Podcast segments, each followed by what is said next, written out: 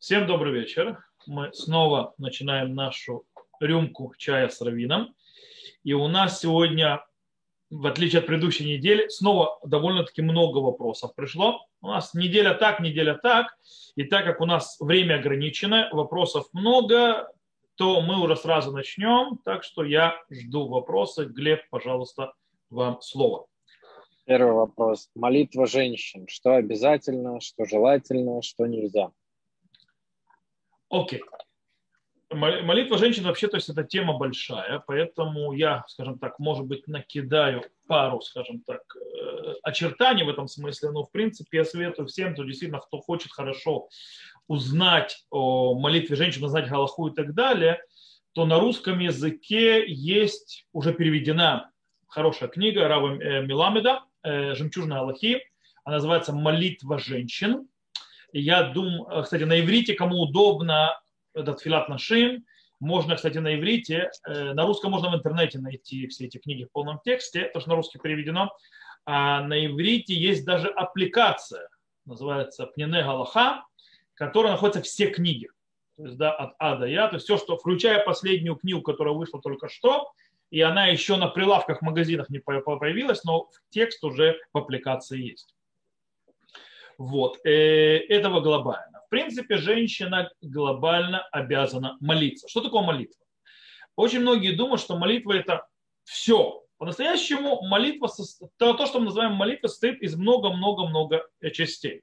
Есть, допустим, если возьмем утреннюю молитву, у нас есть утреннее благословение, это отдельная часть молитвы, это не молитва, это именно утреннее благословение, благословение на Тору, это отдельная часть, благословение отдельная часть, Э, муды, они это отдельная часть, все это все отдельная часть, хотя все это называется Беркота Шахар или то есть Филяшель Шахар, то есть на утро, у, молитва утра.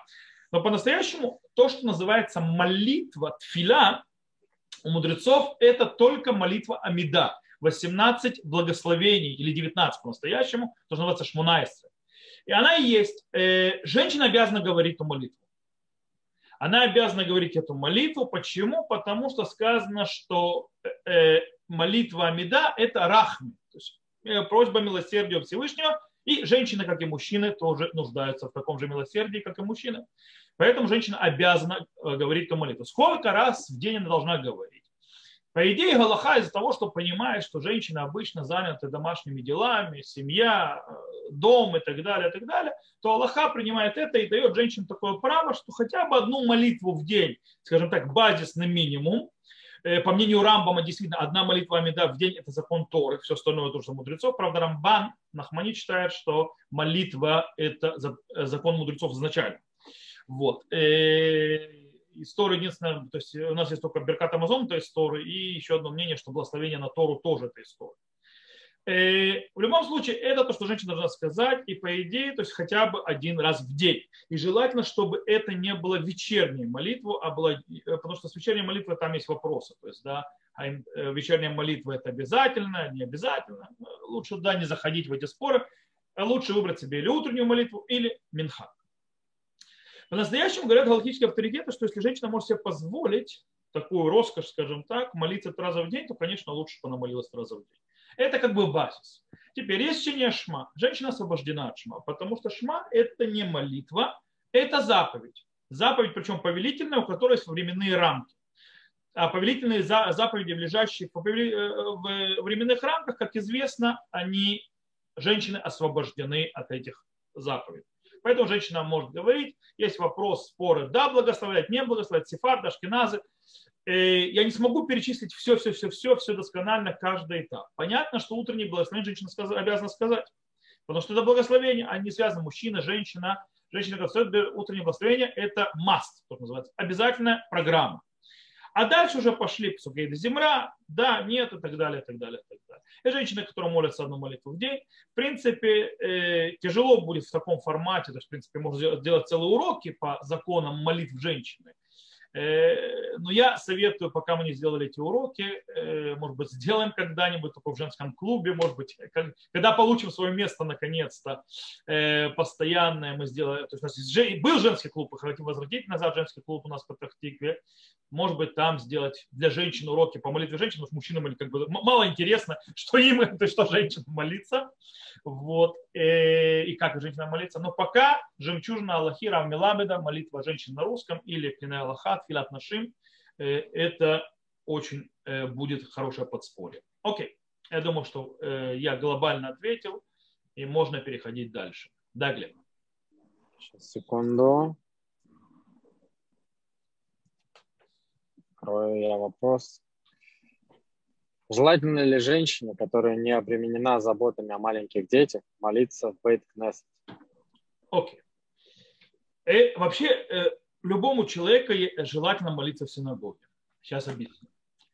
Нужно понимать, есть такая вот вещь. Синагога – это э, малый храм. Кстати, после пандемии сейчас многим э, очень нравится оставаться, продолжать молиться во дворах. Это что такое кайф.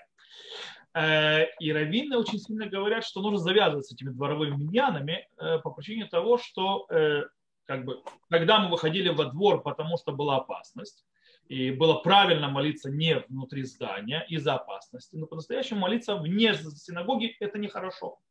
Раньше воевали люди, чтобы молиться в синагогу, те люди э, хотят остаться обратно, то есть на улице.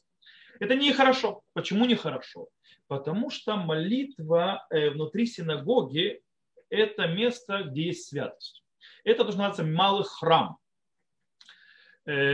Э, Известно в Галахе, что сегодня после завершения храма, когда мы молимся, стоит стена между нами и Всевышним. Есть такой хумат барзель, то есть такая как бы аллегория по этому поводу, так говорят мудрецы, то есть стоит эта стена, и ее нужно пробить, нужно пройти эту стену. Когда человек, поэтому, как она пробивается? Есть два варианта.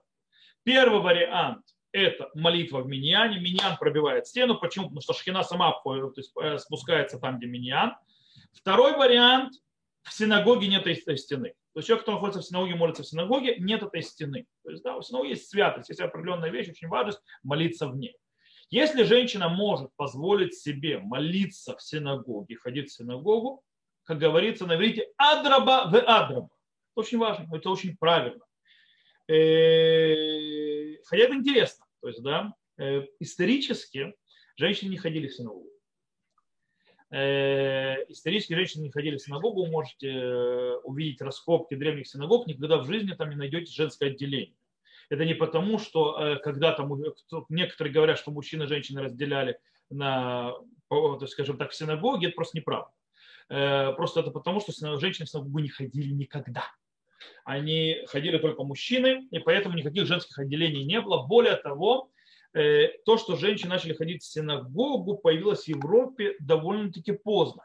В Польше есть старые синагоги деревянные. Есть старые деревянные синагоги, и там можно увидеть, э, причем разрисованные красиво, то есть те, кто смотрит, там иногда в конце, то есть мужского отделения есть как бы бортик, то есть да, как бы такая вот мост и так далее, и там женское отделение. Так вот, иногда на этом вот, э, вот это вот мостик, вот эта вот стена, видно там рисунок срубленный. То есть, да, там нет, он, он просто срезанный. Почему?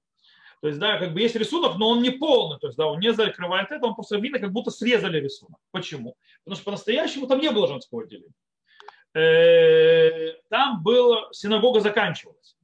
Дело в том, что когда началась феминистская война средневековья в Польше, то есть, да, ближе так, э, так лет 400 тому назад, может меньше. И женщины требовали войти в синагогу, там была война еще так, то есть, да, чтобы женщины ни в коем случае не ходили в синагогу. В конце концов, когда женщины победили, победили, то есть то мнение, которое, чтобы женщины приходили в синагоги, то как синагогу то сделать? Женского отделения нет в синагоге. Что делать? Нужно то есть, делить. Просто сделали пристройку, то есть сзади, и срубили стену, чтобы было как бы женское отделение. Так, прорубили, как бы пробили внутрь, то есть туда. Никто же не хотел укорачивать э, мужское отделение, то есть куда, а куда другим деваться. Вот. Э, но в принципе как бы не было. Но сегодня женщина ходит в синагогу, в синагогу ходить правильно, в синагогу ходить важно. И если это возможно, то стоит это делать. То, следующий вопрос. Сейчас, секунду. Я просто параллельно за рулем еще. А, ну, у нас обычно это дело. Да, это как всегда. А почему, прося здоровья, мы говорим имя человека и имя его матери, а молясь об умершем, его имя и имя его отца? Это интересный вопрос.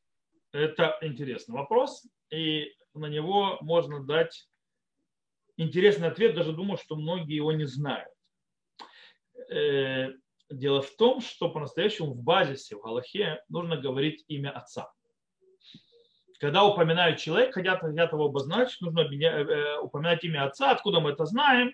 Это мы знаем, что сказано лемишпахотам, лебейт авотам. То есть, да, как ты определяешь человека, то есть, да, откуда он, что, почему, по семьям их, по домам, то есть, от, э, отчих их. То есть, как бы, в принципе, ты ходишь куда-то. То есть, вот этот человек, это человек из этого дома. То есть, да, он сын такого-то, сын такого-то, сын такого-то. В принципе, в чем смысл? В чем смысл упоминания имени? Всевышний, что не знает, за кого мы молимся. Нет, Всевышний знает, за кого мы молимся. Весь смысл э, для того упоминания, чтобы мы сами знали, кого мы точно э, имеем в виду. И когда мы знаем, кого мы имеем в виду, мы должны упоминать его так, как он, скажем так, его принадлежность, кто он такой, четко выделяя всех остальных. Это по отцовским домам. Так было принято. Более того, из Гмара в Тартате Шават говорит очень интересную вещь. Из нее, там из этой Гмары, из слов Раши вокруг нее, э, там явно выходит, что по имени матери упоминают человека только когда делают нашептывания всякие, там, нашептывания, такие сгулот и так далее. Но ни в коем случае, когда просят милосердия над человеком. Там уже идут по, по отцу. И это очень интересный момент. То есть, да, вроде бы нужно говорить отца. То есть, когда упоминают отца, это как бы простая вещь. Но, э, но мы явно видим, что, да, многие знают. Кстати, есть ашкеназы, которые, это их, их мало, но есть ашкеназы, которые из-за э, лечения, то есть когда молятся за больного, тоже говорят по имени отца, не по имени матери. То есть есть такие, потому что э, просьба о лечении, просьба о исцелении – это не сгула, это не лахаш, это не то есть нашептывание это именно просьба о милости Всевышнем на человека. Таким образом, нужно упоминать его по отцу. И это как бы делают, э, есть такие шкиназы, но это меньшинство, очень мало, есть такие обычные, но их мало. Э, откуда же появилась мать? То есть, да, почему мать? Э, есть одна причина в том, что царь Давид в Тигелим, когда молился за себя, когда молился, просил Всевышнего милосердия, что он сказал? Мы это говорим всегда в новомесяче, мы это говорим в празднике. Ана Ашем ки они авдыха, они авдыха бен аматеха. То есть да, он говорит, «Э, э, пожалуйста, Всевышний, ибо я раб твой, я раб твой, сын рабыни твоей. То есть, да, когда то есть, он упоминает, просит милосердия от Всевышнего, он упоминает себя в матери, то есть по матери. Хотя его отец, царя Давида, был великий праведник, почему бы нет? То есть, да, мы иногда, есть очень интересная вещь, когда родитель, он неправедный, мы его имени упоминаем. Это очень интересный вопрос, потому что есть вопрос, люди, которые говорят, что если вот у меня типа светский родитель, то по кому, по кому мне выходить к Торе? То есть некоторые такое обычай делают, то есть по дедушке, который последний был, э, что-то соблюдал. Вот. Э, но я, то есть многие сказали, что успокоиться с этим обычаем по причине того, что наши сегодняшние люди, которые не соблюдали и так далее, они не те злодеи, о которых шла речь, а они именно люди, которые не соблюдают по многим причинам, которые сегодня определяются в Аллахе как тинок шинишба, то есть э, человек, который, скажем так, попал в плен с детства, имеется в виду, и из-за этого, из этого плена он не смог, э, скажем так, получить достаточных знаний для того, чтобы сделать правильный выбор. Или правильно идти за Всевышним, поэтому с него э, в иудаизме незнание полное да, освобождает от наказания. Э, то есть человек не можно, нельзя его обязать, потому что он не знает. Таким образом, к нему, скажем так, претензии есть, конечно, но они более мягкие, естественно. И таким образом, это, в принципе, люди, которые выросли в Советском Союзе, не только в Советском Союзе, понимаете, что ситуация была такая, что э, сильно э, не разовьешься в иудаизме, плюс даже человек, который попал, то есть есть такой шут Беньян Сион, то есть да, респонсор Беньян, который говорит, что также тот человек, который сам по дороге, то есть был религиозный и так далее, оставил все и ушел, скажем так, от религии, его можно тоже записать в, того, в Тинок Шинишба, потому что он, скажем так, ушел за время, его взяло в плен, то есть его веяние и так далее, покорили его. Короче, мы упоминаем папу, все нормально. Возвращаемся назад. Так вот, э, папа праведник у царя Давида, все равно мы видим, что он упоминает себя по матери. Э, есть еще одно объяснение очень интересное, которое говорят, это то, что мать, э, ну, не люблю его, но больше не говорит, то есть мать типа всегда известна, отец можно быть и под сомнением. То есть с матью не промахнешься. Э, кто мать, понятно. Кстати, это тоже сегодня немножко не точное утверждение, кто мать, особенно и на фоне того, что есть на суррогатное материнство, там, ну, это, там шею свернуть можно кто мать. С точки зрения определения. А есть только суррогатное материнство, есть э, э, обратное, то есть когда женщина хочет забеременеть, но у нее нет нормальных яйцеклеток, то она берет э, донорство яйцеклетки, снова кто мать, давшая яйцеклетку или которая вынесла и родила и так далее, и так далее, и так далее. Женщина, у которой нету матки, то есть она... Короче, много интересных аспектов, так что вопрос матери тоже сегодня может стать под вопросом. Э, но вот такое вот объяснение снова направляем. Обычай, который принялся, был, стал принятым, э, он в том, что говорят за лечение, то есть когда просят в молитве лечения, говорят, упоминают имя матери. Не знаю, мне когда-то так, в голову такая идея пришла, на источника не нашел. Э, но в принципе э, больным пытается, скажем так, попросить, не просто обозначить человека, а сжалиться над ним намного сильнее, да, как бы, чтобы Всевышний смилосердился над этим человеком.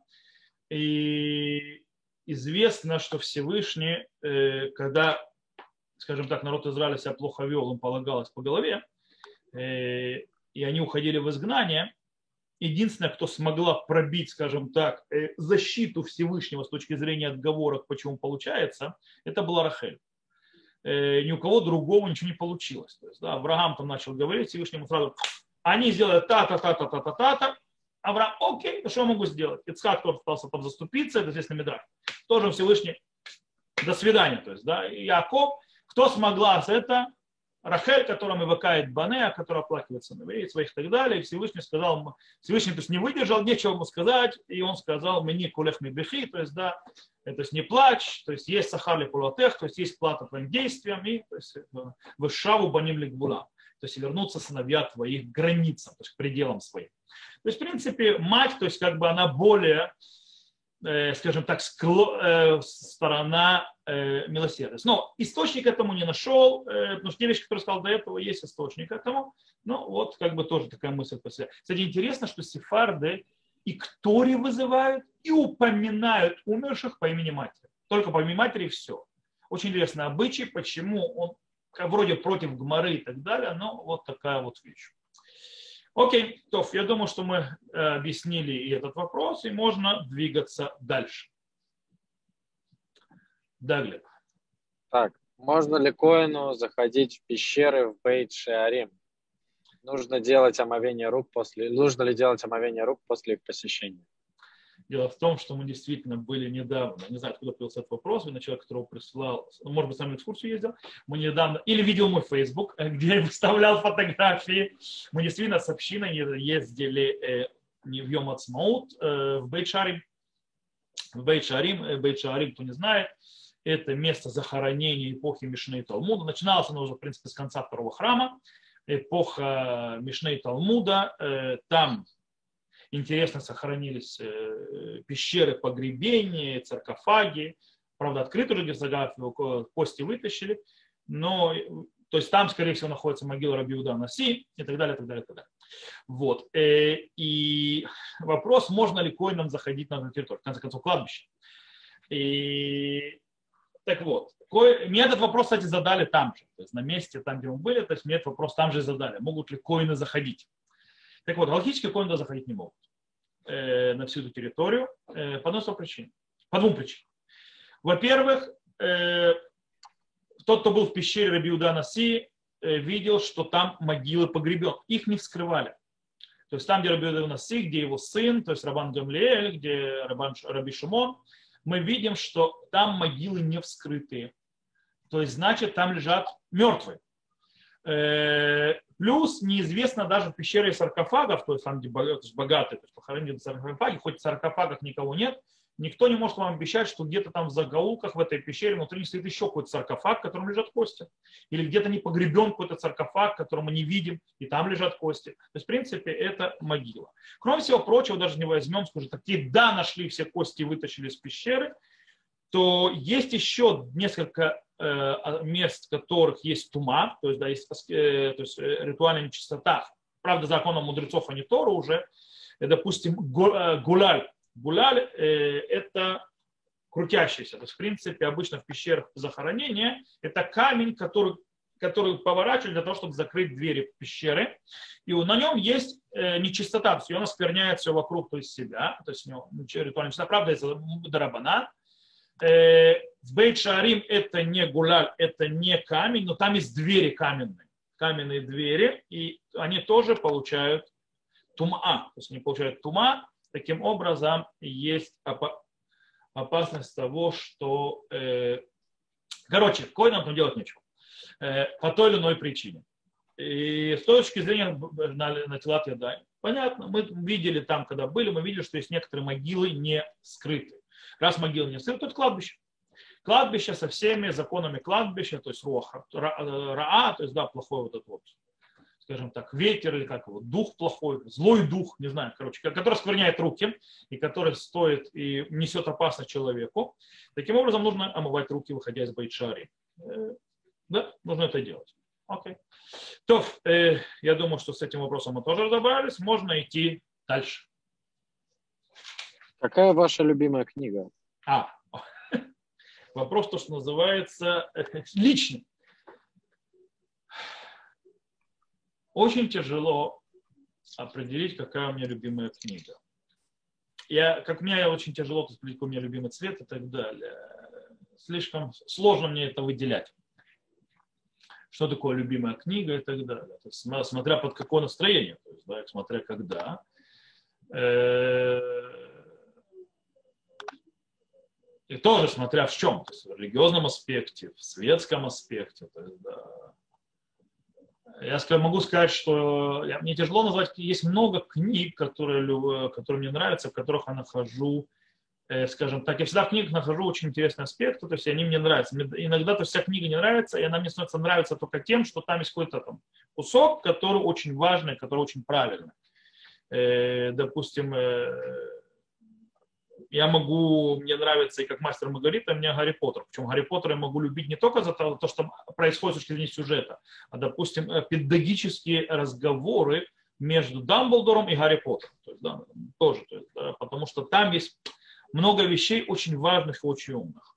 Э, и не только там можно найти, в любой книге это есть. Я скажу сразу, что я не люблю. Не люблю фантастику. Я фантастику терпеть не могу. Гарри Поттер это же фантастика. Это фэнтези, это не фантастика. Это миры. Это две разные вещи. Э, это стоит знать, я имею в виду э, это, то, что называется НФ.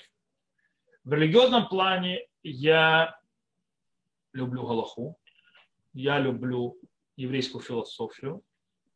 Есть вещи, которые я считаю, что человек, который никогда их не учил, у него есть пропасть в его знаниях. Это Мишне Тура Рамбама, это комментарий Торы Рамбана, человек, который учил комментарий на Тору Рамбана, у него, как говорил Маури Воробей Равлихтенштейн, Захарцадик Враха, э, не э, дырка в образовании, а пещера. Ущелье в образовании, не, не огромных размеров. Э, короче, тяжело мне сказать. Мне нравятся книги Рава Закса очень сильно, то есть Рав Соловейчик, то есть я и не, не только, причем мне и в Хасидуте я тоже вещи нахожу. Короче, найти любимую книгу, у меня любимая книга всегда та книга, с которой я могу что-то почерпнуть, что-то выучить, она может чему-то меня научить, и она не пустая. Да. Это мои любимые книги, я их люблю все. Э, окей, Тоф, я думаю, с любимыми книгами разобрались. На личные вопросы давайте. Э, пойдем дальше. Любопытный вопрос. Если я лег поспать вечером на полчаса, надо ли говорить снова благословение на учебу? Окей. Сначала немножко, наверное, объясним тем, кто немного не знает, что происходит. Дело в том, что э, изучение Торы – это заповедь. Заповедь, и у нас есть обязанность э, перед каждой заповедью, которую мы делаем, благословлять на эти заповеди. Мы благословляем на тфилин, перед тем, как мы их накладываем, благословляем на талит, перед тем, как мы облачаемся, мы благословляем на ханукальные свечи, перед тем, как мы зажигаем их, и так далее, и так далее, и так далее. Э, то же самое с изучением Торы. Нельзя учить человеку Торы, который не сказал благословения перед этим. Обычно что мы делаем? Мы стоя, встаем утром и благословляем на изучение Тору, и это нам, скажем так, идет на весь день. То есть на весь день нам этого заряда благословения хватает, потому что так или иначе мы как-то с ней связаны. Вопрос, который поднимается среди галактических авторитетов, вопрос человека, который лег спать. То есть является ли сон, скажем так, эфсек, то есть обрывает эту связь между благословением и изучением Торы. И таким образом, если это эфсек, то есть обрыв этот, то человек после того, как он проснулся, обязан благословлять снова, потому что если он будет учиться, то уже все, как бы у него нет связи с тем благословением, которое было до этого. Теперь, э, всегда вопрос задается, то есть обычно не тот, кто лег ну, вечером поспать. Вечером просто это, это, я думаю, усложнение вопроса. Потому что обычно вопрос идет о э, человеке, который пошел днем поспать. То есть, а человек лег днем спать, нужно благословлять, после того, как он встал. Я думаю, вечер, вечером, если это не встать посреди ночи, э, например, человек пошел спать в кровать и так далее, и так далее, и встает посреди ночи, потому что ему нужно, не знаю, Э, жену отвезти в аэропорт э, или солдату выйти, зайти на пост, то есть до охраны, а потом, то есть еще посреди ночи он возвращается назад спать. И пока он там на каком-нибудь посту, правда там запрещено, он там что-то поучить хочет, запрещено на посту во время в, это, в армии читать, но многие это делают. Или, допустим, он повез свою жену в аэропорт, там сидим, ждем чего-нибудь, тоже что-нибудь пока поучить, то есть среди ночи, а потом пойдет снова спать. Там вопрос более серьезный. А вот такой то человек пошел спать после захода солнца для того, чтобы немножко отдохнуть, там часок и встать, то есть заниматься своими делами, я думаю, что можно отнести к дневному сну. Так вот, давайте, э, и здесь будет некоторая разница. По поводу вообще глобально, является ли сон обрывом между, э, скажем так, э, благословением и, после, и учением Тора.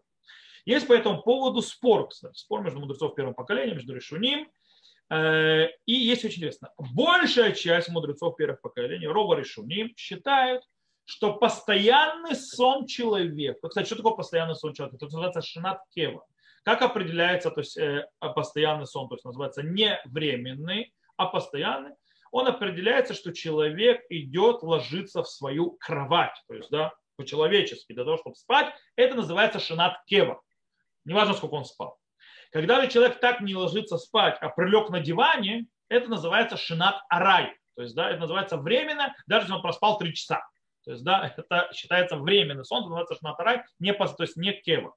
Так вот, э, дело в том, что э, по идее, э, по их мнению, таки да, между сон обрывает связь между благословением и последующее после него изучению Тора. Таким образом, по идее, человек лег спать, заснул, то есть да, шинат кева, то есть даже днем, то есть пошел себе в кровать, лег в кровать, днем поспать чуть-чуть, там часок и так далее, то получается, когда он проспал, проснулся, уже нет связи между благословением до этого и изучением Тора следующего. Ему надо благословлять, вроде бы, по, мне, по мнению этих галактических авторитетов.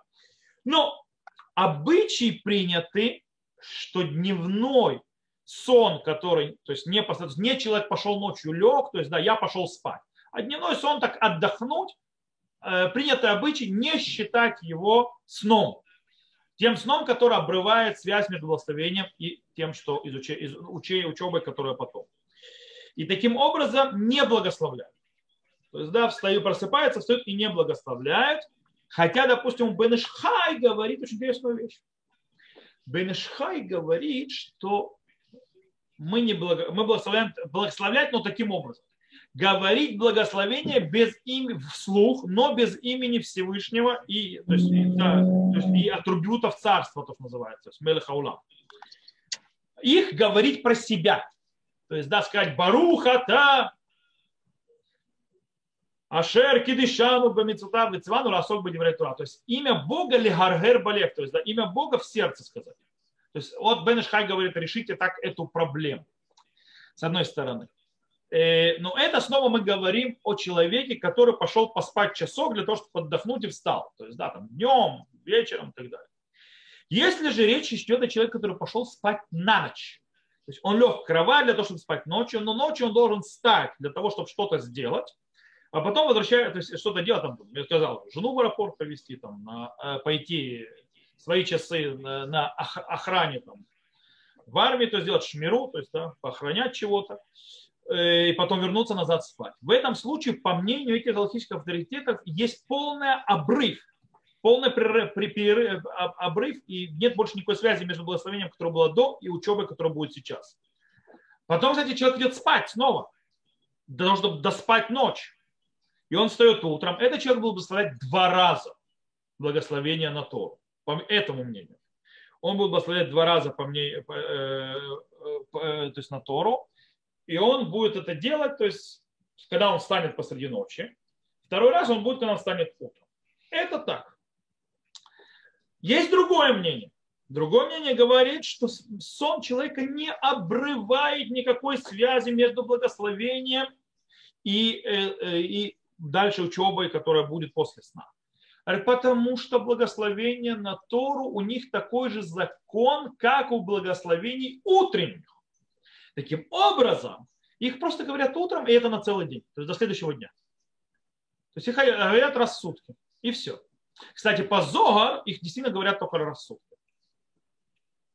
И по этому мнению, человек, который пошел днем спать, даже тот человек, который пошел ночью спать и встал там на охрану, жену в аэропорт водить и так далее, он не будет говорить ночью благословения.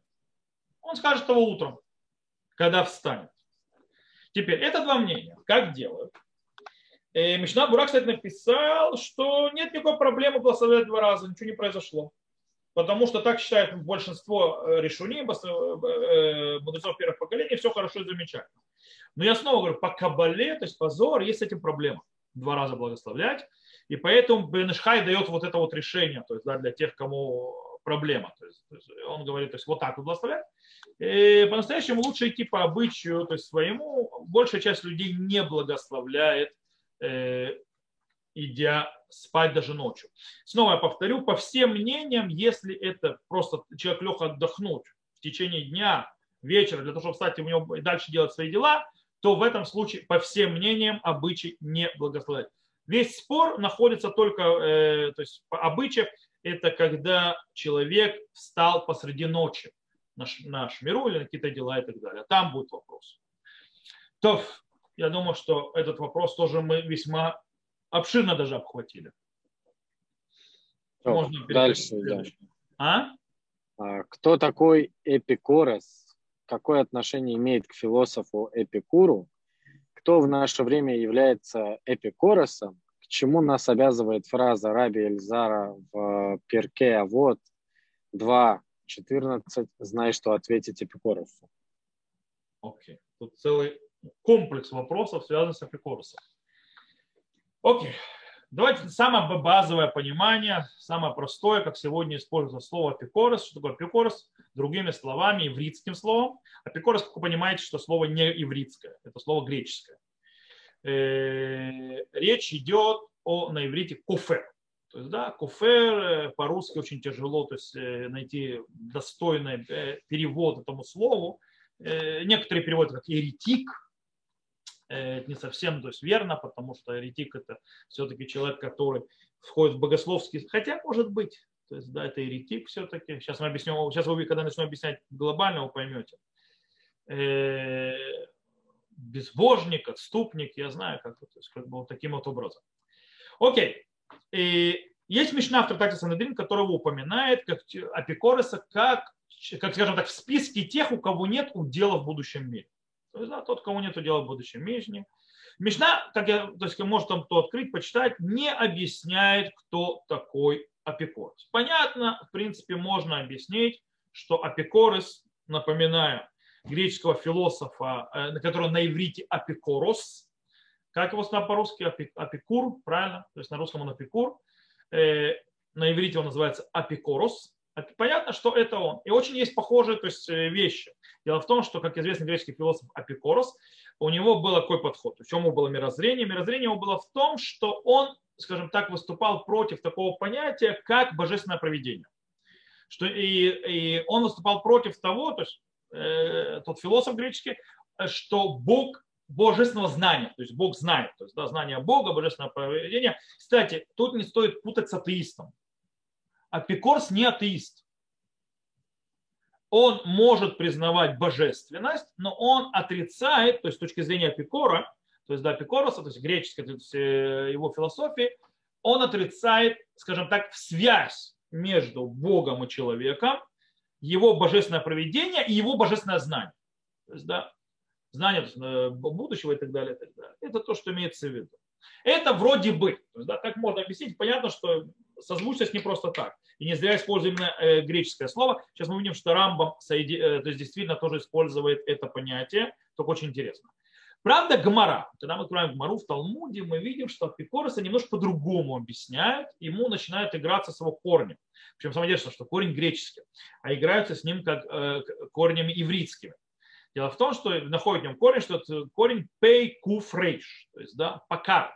От слова итпакер, то есть да, что такое итпакер? Это человек, который сбросил с себя, э, скажем так, божественное э, ярмо царства Всевышнего и так далее. Итпакер, то есть оставил тут религию, сегодня так говорят. То есть, в принципе, но э, итпакер, по-настоящему в Талмуде, немножко другой. Пакер в Талмуде это человек, который унижает и относится пренебрежительно к мудрецам Торы. Это тот человек, который считается итпакер. То есть он или э, пренебрежительно относится к мудрецам Торы, или унижает людей на глазах мудрецов Торы. То есть это или то, или другое. Вот так объясняет Талмуд. Э, Рамбам, Маймонит, э, скажем так, соединил два понятия вместе. И он, у него выходит у Рамбама, что в принципе то, что человек э, относится пренебрежительно к мудрецам Торы, это только частное проявление глобальной проблемы пренебрежением всей Торы как таковой. И, и естественно, всеми мудрецами Торы. Да, как бы это, это, это только симптом болезни, э, а не сама болезнь. И таким образом э, он еще, кстати, в Мишне Тура приводит Рамбам и говорит, что кто такой еще апикорос? Это человек, который отвергает э, существование вообще пророчества, а также и, и, и, да, или а, от, от пророчества, может, он принимает, но он не принимает особенность пророчества Мушерабейну. То есть, да, это второй вариант. Э, и, и он говорит, то есть пишет, что именно тот определение, как раз, которое связано с философом Пикором, это что, что Всевышний не знает, э, то есть он говорит, что Всевышний не знает, э, что делают люди. То есть, да, человек делает одно, то есть Всевышний этого не знает, и у него, то есть имеется в виду, что нет божественного проведения. Снова, как вы видите, во всех этих определениях мы не говорим об атеисте. Этот человек не отрицает Бога как такового он э, разные то есть, аспекты, связанные с Богом, отрицает, с Торой, с мудрецами Торы и так далее, но не самого Торы. Кстати, очень интересно, хотите курьез по поводу апикорса? Вы очень часто в Талмуде увидите слово апикорос или в других книгах. Апикорос, апикорос, апикорос. Иногда по смыслу, то есть по определению апикорса, то, что мы сейчас сказали, не подходит с точки зрения смысловой нагрузки.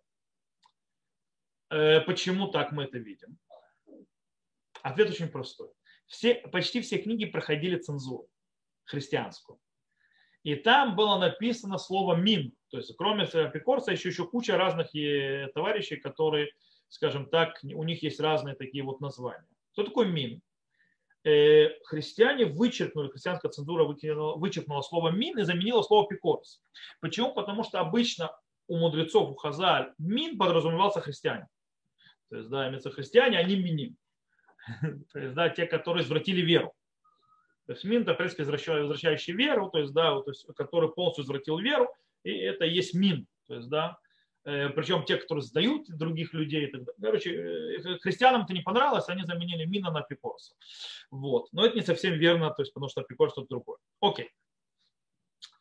Э, кто такой сегодня этот человек Эпикорос? Очень просто, по определению, как мы определили, все человек, который делает те вещи, которые определяют человека как Эпикороса, то он Эпикорос. То есть человек, который э, относится с пренебрежением к мудрецам Торы, пренебрежением к Торе, не признает пророчество, не признает пророчество Мушарабейну, не признает божественное проведение и так далее, он апикорос, э, у которого нет дела в будущем мире по, по тому, как говорит Мишна. Теперь, там была часть, а, там была часть тоже в вопросе по поводу изречения Раби и Лазара. Правильно? То есть Раби Лазаров во второй главе трактата э, а вот 14 Мишна, и, и он сказал, то есть это дамаш и ташивля апикорс, то есть, да, то есть знаешь, что ответишь апикорсу. И по-настоящему фраза несколько более длинная. Фраза начинается с того, что сказал Раби Лазар. То есть, да, Раби Лазар Амар Хавейша код лильмот Тора, Веда маши ташивля апикорес. То есть, да, и дальше продолжает, то есть знает, что, то есть, то есть я переведу на русский уже лучше. Рабилазар говорит, то есть прикладывай усилия в изучении Торы. И знай, что ответить Апикорсу, и дальше, то есть, и э, знай, то есть, что плата от Всевышнего будет тебе и так далее. Вот, э, знаете, может, в 5 секунд и пробую найти здесь на русском языке. У меня э, сейчас я пробую найти здесь на русском языке, может быть, перевод, чтобы я не просто так говорил. И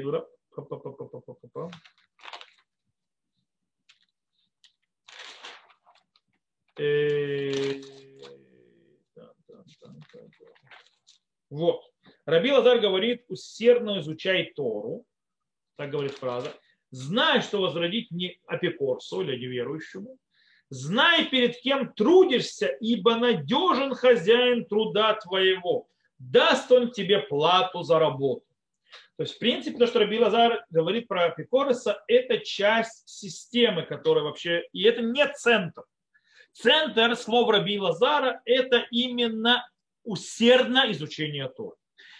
Он, Раби Лазар, нужно понимать, что э, там э, до этого описывались, то есть было несколько учеников, один из них Раби Лазар, который вот такой вот был крутой, и который все, э, скажем так, очень круто учился, все воспринимал, все запоминал. Так вот, Раби Лазар говорит, что человек обязан, то есть на фоне этого, учиться, вкладывать все усилия для того, чтобы в конце концов э, прийти к пониманию, к знанию и так далее. Для чего это делается? Э, постижение, то есть постижение Тора, постижение истины. В чем смысл этого действия? Две, то есть две цели есть у этого действия. Первое, во-первых, знать, что ответить э, человеку, э, который, скажем так, несет ложную э, взгляд э, на мироздание, то есть, да, и ошибается, если надо будет. И, кстати, этот человек, он сам, то есть, да, это не только апикорство, не значит, что человек какой-то другой. У самого человека, даже самого религиозного, есть, в голову входят иногда всякие мысли, скажем так, э, вполне достойные э, апикороса. То есть, да, достойных Пикороса или человека, который, скажем так, э, назвать его еретиком. То есть, да, даже у многих религиозных, даже у раввинов бывают мысли, которые появляются, сомнения. Это нормальное явление, чтобы человек сомневался. Так вот, нужно учиться так, чтобы в конце концов у тебя были настолько знания, настолько глубоко ты разбирался, настолько глубоко ты э, разбира, э, углублялся, что Э, в конце концов ты можешь ответить даже себе на свои сомнения и всегда, то есть не то какому-то другому человеку. Это первая задача. Вторая задача – это для того, чтобы познать Всевышнего. Познать Всевышнего – это не только э, э, познать Всевышнего, то есть только знать, вот это Всевышний и так далее. Также это познать его присутствие, его единство, его мир, его работу, как работает весь мир и так далее, и так далее, и так далее, и так далее. То есть, в принципе, познание не точечное, то есть вот знать, что Всевышний существует, а познание глобальное всего мироздания божественного, то, что дает Торы. Ведь Тора – это Тура Темет, то есть Тора истины. И таким образом, э, кстати, нужно и, обещ... и здесь обещание с Богу. То есть, да, Раби говорит, что знаешь, что за свои труды то есть, будут признаны.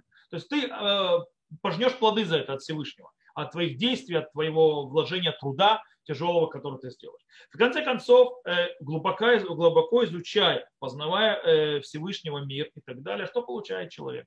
Человек получает правильное представление, глобальное, многогранное, многосложное о мире, о мироздании, о его аспекте и так далее. И поэтому он, споко... когда встречается с ложью, с фейками, э, с неправильным пониманием, с неправильной информацией, неумением анализировать и так далее, он есть ему что ответить. Это и есть дама шташивля пипос.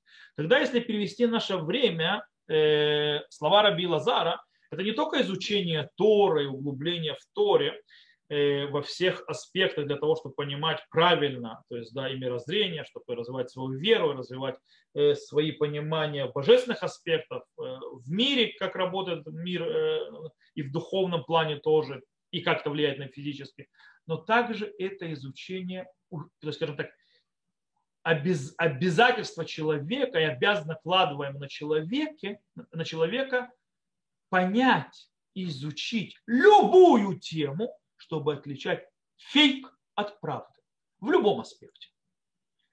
Это то, что говорит Рабелезер. То есть ты копай, копай не на Фейсбуке, не в Инстаграме, не на Твиттере, не в Телеграме, не в WhatsApp, не в интернете, не в СМИ. Ты берешь информацию и копаешь настоящих источников, глубоко изучаешь, и тогда, дорогой, ты сможешь отличить фейк от правды. Так оно работает. И тогда ты сможешь дать маля шивля пикор. То есть, что ответить той лжи, тому фейку, который пытаются тебе засунуть. Это более глубокое понимание, и, и тем более в переводе на наш современный мир. Я думаю, что человеку должен знать, что такое ляшив для апикорс. Апикорс такая вот штука, она вроде в духовных, но в многих других. То есть, в принципе, тут есть что делать и даже человеку нерелигиозному да, даже человеку нерелигиозному есть много чему поучиться Раби Лазара для того, как себя вести в мире, скажем так, затопленным и бешеным количеством информации, в которой, скажем так, очень сильно надо искать зерна правдивой информации от бешеного количества фейка и дезинформации, которая течет со всех, со, с любой вида медиа на нас. То, я думаю, что этот вопрос мы тоже весьма обширно разобрали. Следующий вопрос. Глеб, вы с нами? Глеб, у вас выключен микрофон, если что.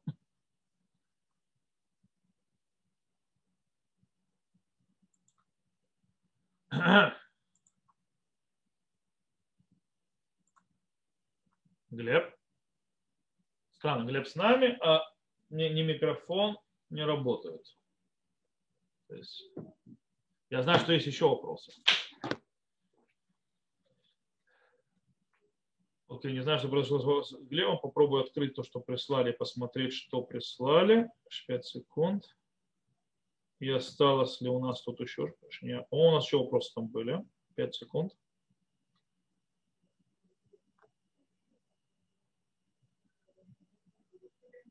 Да, вижу. Есть еще один вопрос, который задан. Интересный, кстати, вопрос. Э, он звучит так. Не знаю, почему Глеб у него микрофон не открывается. Не знаю, что происходит. Окей. Вопрос звучит так. Э, кстати, того же человека, который прислал про Апикороса. Написано так. Может ли человек рисковать своей жизнью ради спасения другого, если невозможно предугадать шансы успешного спасения? Например, могут ли спецназовцы отправиться на операцию по спасению заложников? Необходимо ли спасать утопающего? Чем руководствовать на практике при принятии решения о попытке спасения? Окей. Есть тут в вопросе два примера, которые между собой не связаны и не абсолютно в разных ситуациях. Начнем с того, откуда у нас есть вообще обязанность кого-то спасать. Откуда, почему он должен спасать? На уровне таранического, то есть да, не там, совести, правды, ощущения с моих, то есть, да, и так далее, и так далее. То есть понятно, что Богом заложено в нашей душе. Но вопрос просто, откуда у нас вообще обязанность спасать кого-либо? И, э, в принципе, обязанность кого-то спасать – это э, обязанность, которую мы учили недавно совершенно, читали в Торе. Альтамод альдам реэха. Не стой на крови ближнего твоего. Тора обязывает нас не стоять на крови ближнего, то есть если мы видим, что ближний э, погиб, то есть, опас, то есть ему опасность на жизни его, то мы должны приложить усилия для того, чтобы спасти. Наша обязанность. Теперь, э, есть вопрос, который задал, то есть задает э, задавший вопрос тут. А, окей, я иду спасать, а насколько нужно рисковать своей жизнью для того, чтобы спасти жизнь другого? То есть, да, то есть, в принципе, насколько я должен э, подставлять себя. Где проходит граница? Кстати, нужно понимать, что когда мы говорим о заповеди лота модаль дамре эха, то есть не стоя на крови, э, то есть на крови ближнего своего, речь идет, скажем так, о гражданском вопросе. Почему я сказал, нужно разделить между два, то есть там, там был пример утопающего и был пример спецназа. Когда же речь идет о военных действиях, это вообще другая заповедь это другие законы. Когда речь идет о войне, о военных заповедях, когда выходят на войну, когда спецназовцы выходят освободить заложников и так далее, это мецват мильхама, то есть заповедь войны и так далее. Там расчет идет по-другому. Э, там расчет идет не на частном уровне между одним, то есть э, находящимся в опасной ситуации, между другим находящимся, то есть или попадающим в опасную ситуацию, если начнет спасать, Речь идет о национальном э, э, аспекте.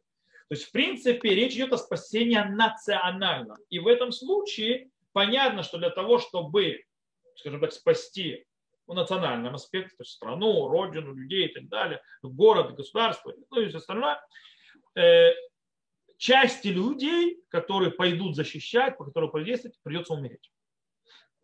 И, то есть, в принципе, рисковать жизнью и умирать в этом случае идут воевать и умирать. По причине того, что нельзя оставлять ситуацию э, на самотек, то есть да, не идти рисковать, потому что если люди не будут погибать во время войны, защищая, то в конце концов придет гибель всем. В этом случае это законы войны, это не связано с Альтамодом Дамреха. Поэтому там понятно, что спецназ освобождает заложников по одной причине, потому что влияет на всю нацию. То есть не освободить заложников, это влияет на нас всех. Поэтому спецназовец идет на смерть, если надо.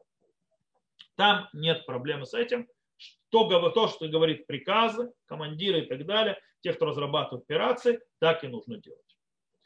Мы вернемся в наш гражданский аспект или в вопросе, который задан здесь был по поводу утопающего. Человек может вроде бы утонуть. И здесь очень интересная вещь, как э, то есть относиться к этой заповеди одному дальдам реха, не стой на крови э, ближнего своего, в аспекте, когда мне самому угрожает опасность. Вдруг может быть угрожать опасность. И здесь есть спор. Снова спор. В Аллахе, в иудаизме почти во всем можно сказать спор. То есть куда ни, э, ни, ни, на какую тему не начни говорить, будет всегда махлокет, то есть да, спор. Евреи любят, спорят. Почему? Потому что любая тема у нее, она многогранна. Любая тема многогранна у любой темы, э, темы много граней, много взглядов, с которых стороны можно посмотреть, и понятно, что будут разные взгляды, разные охваты грани, каждый, разных граней. Таким образом появляется спор. Хотя говорят правильные вещи, и этот прав, и тот прав, но бывает спор. Так вот, э, одна из мнений говорит, что в принципе заповедь лота амодаль дамрех, то есть заповедь не стоя на крови ближнего своего, это заповедь, как все заповеди как и все остальные другие заповеди. Поэтому у нас есть правило, как в, в заповедях, про них сказано «вехайбаре», то есть, и живет заповедь. Что такое живет заповедями? То есть человек не должен умирать э, ради исполнения заповедей. Заповеди живут, не умирают. То же самое относится здесь. Таким образом, по идее, если у человека погибнет, исполняет заповедь, то есть делая заповедь, спасает другого, то понятно, он, может, он от нее освобожден. О, теперь вопрос. Как мы определяем, то есть, да, э, опасность, то есть, да, когда, что, как и почему? Дело в том, что э, нужно понимать, что е, в любой вещи нашей жизни есть опасность. И если опасность, скажем так, такая, что человек ради спасения своих кровных денежек, например, или своего имущества сделает это действие, то есть, например, там, то есть, да, человеку нужно кого-то залезть на дерево, залезть на какой-то этаж и вытащить его. Вроде опасность. Опасность может то есть упасть, сорваться. Но мы знаем людей, которые делают снэплинг, которые лазят по горам, по деревьям и так далее. Ничего с ними не происходит. Если у человека бы лежало, не знаю, деньги бы, там пару миллионов на этом дереве, он бы полез. Он бы не думал, не думал об опасности. Или даже горящий дом. Горящий дом, мы знаем, что люди ходят, когда то есть их имущество горит, они споко... забегают э, внутрь для того, чтобы вытащить имущество. Опасность? Опасность. Но люди это делают. В этом случае это не называется сакана мамаши, то есть да, то, то четкая опасность. То есть в этом случае э, человек, э, да, обязан спасать. Несмотря на то, что как вроде есть опасность, но если он это будет делать ради своего имущества, то он обязан это делать. Есть же э, то, что называется э, саканама машит. Что такое саканама машит? Это когда, если я буду спасать человека, то есть огромная опасность в том, то есть, да, что я тоже погибну. Я погибну, и это, если бы это было ради моего имущества, я бы этого не делал. То есть, да, э, допустим, пылает такой пожар, что я, даже там сгорает все мои сбережения, все мои деньги и так далее, я не пойду в огонь для того, чтобы похвататься. Я буду спасать свою жизнь. В этом случае, говорят, есть, э, вот это вот мнение этих мудрецов, то есть решуним, в этом случае срабатывает правило выхайбы. То есть, да, и будет ими жить. Имеется в виду, что человек освобожден от заповеди спасать другого. Это один подход. Есть другой подход. Есть другой подход, есть шиташния, то, что называется. И они, и, э, это по другому подходу э, мудрецы объясняют, то есть пуским, то есть логические авторитеты, говорят, что есть разница между заповедью Аль-Тамод Аль-Дамреха и другими заповедями. То есть заповедь «Не стой на крови братьев своего», она другая, у нее другой статус. Она абсолютно по-другому к ней нужно подходить. Э, какая, чем она другая, эта заповедь? Ответ просто. Она обязывает человека таки да рисковать собой. Насколько человек должен рисковать собой? Э, объясняется так, что в принципе речь идет о таком. То есть даже когда есть опасность, что спасающий и спасаемый оба погибнут, мы все равно идем спасать.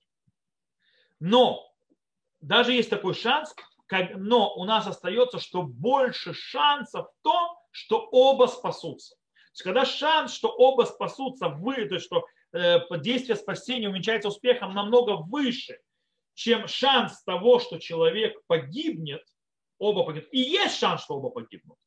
В этом случае нет освобождения, даже если бы сгорели твои все сбережения, ты бы не полез бы в этот дом, но если шанс того, что ты вытащил погибающего человека оттуда, останется в живых, выше, чем ты погибнешь там внутри, ты обязан был заходить и спасать. Но даже по этому мнению, когда есть ситуация, 50 на 50. То есть 50, ситуация такая, что 50% ты спасешь человека, 50% вы оба погибнете. В этом случае человек не заходит, э, скажем так, в сафек сакана. То есть он не заходит в сомнение в вопросе опасности для жизни. На Галаху принято первое мнение, то есть, да, что если человек, то если человек ради этого действия, то есть, э, то есть ради своих денег, ради своего имущества сделает это опасное действие, то он обязан спасать э, человека, э, который находится в смертельной опасности, даже рискуя собой. Если бы он это то же самое рисковал бы собой для спасения своего имущества, тем более человеческой жизни но считается медат хасидут, скажем так, э, праведное действие по второму мнению, что пока это не 50 на 50 ситуация, то есть пока ситуация не 50 на 50, да, получится 50, то есть процентов, 50 процентов, да, получится 50 процентов оба погибнем, то э, пока это не так, то нужно спасать. Плюс мудрецы еще сказали, что тоже трусом не надо быть.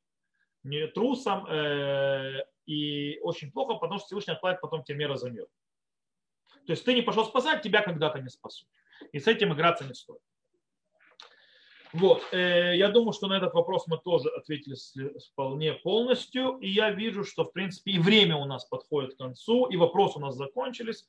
Поэтому так, чтобы, скажем так, закончить последние аккорды, Если у кого-то есть коротенький вопрос из, скажем, тех, кто находится с нами здесь в прямом эфире, напрямую, давайте, задавайте вас вопрос и попробуем на него ответить, если у кого-то есть.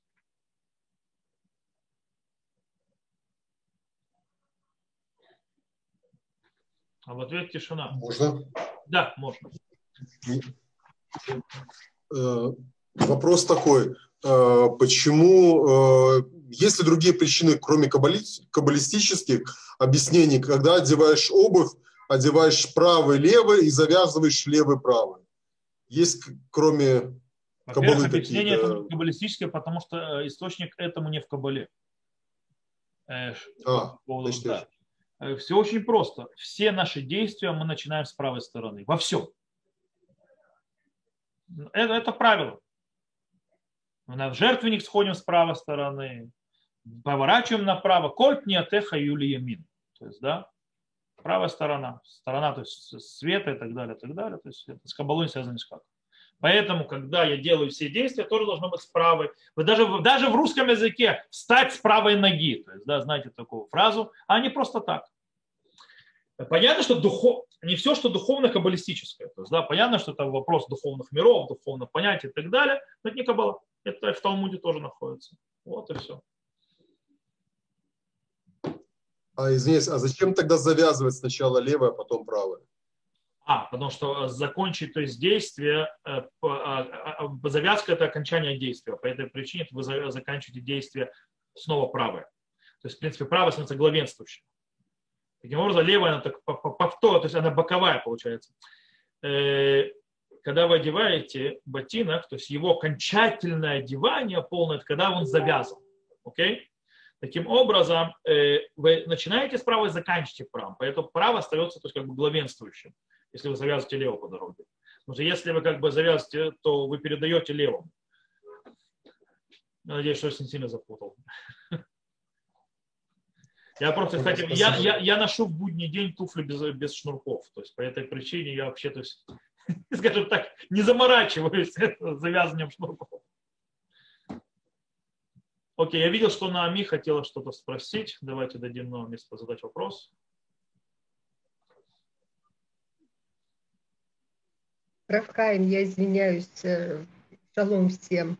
Можно мне вопрос не по, не по то, что вы рассказывали? А я не... говорят, У нас вопрос, э, ну... за рюмкой чая с раввином, это вопрос о чем угодно, не только о том, что... Я же не, не урок да. проводил, я отвечал на вопросы.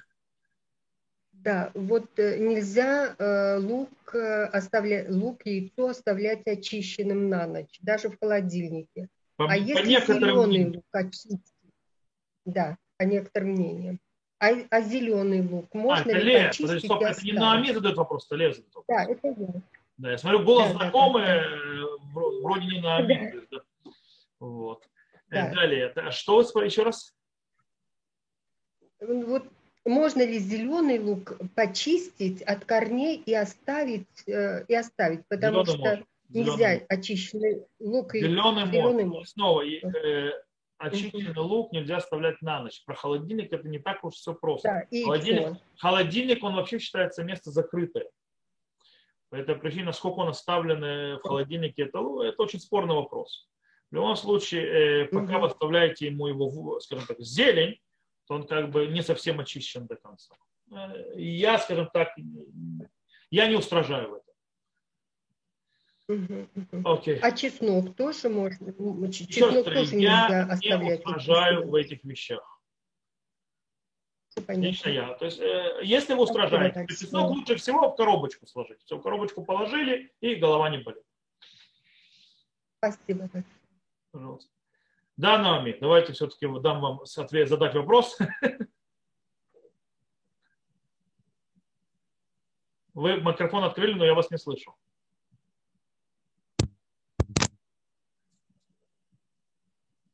Не слышу. Микрофон, микрофон открыт, но звука нет.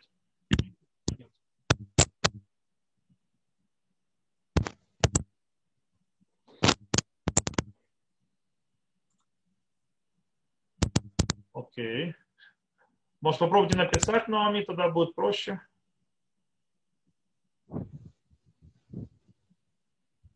Или вроде, да, или я слышу звуки, то есть вы можете говорить?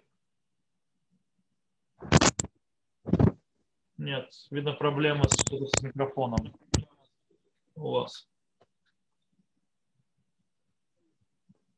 Тогда напишите, если это коротко.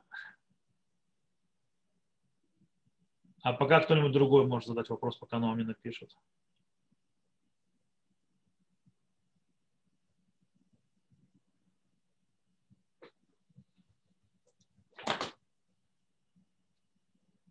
Так. Никто не хочет пока задать вопрос никакой? А, о. Э, гостеприимство – это заповедь. Окей. Э, Ахнаса Турхим в 613 заповедях это нету, но это один из, э, скажем так, базисов э, иудаизма. И это одни из базисов, на которых был построен еврейский народ – в каком-то смысле даже на этом базисе было сделано завет с Авраамом, именно на вопросе Ахнасатурхим, именно на вопросе э, с, э, этого гостеприимства, милосердия. И мы видим, что обратно, скажем так, гостеприимству это поведение с дома и Аморы. И там мы знаем, что они поплатились дорого за такое поведение. Поэтому я даже считал бы, что гостеприимство это больше, чем заповедь. Да, по этой причине, я думаю, это не внесено 613 заповедей, потому что это компас э, правильного человеческого поведения. Э, насколько я помню, что это не внесено в кодекс 613 заповедей. Нет, нет такой заповеди 613 заповедей на Сатохим. Это больше, чем заповедь. То есть, как бы это правильное моральное поведение человека как такового, и тем более человека потомка Авраама, Ицхака Якова. Вот как-то так. Еще вопросы есть или я думаю, что можно уже э, заканчивать? Окей, я вижу, что вопросов нет, то есть, да, микрофон не открываются. То мы на этой ноте заканчиваем. Во-первых, спасибо всем, кто задавал вопросы. Были жутко интересные вопросы. Э, снова их было много, они были разнообразные. Э, так что увидимся с вами на следующей рюмке. Она становится, Баруха Шем, все более наполненная. Вопрос становится все более глубже и больше и так далее. И заставляют меня тоже думать, и как правильно ответить, и что ответить и так далее. Большое спасибо вам. Всего вам хорошего. Спасибо вам. Спасибо. До свидания. Всего Спасибо.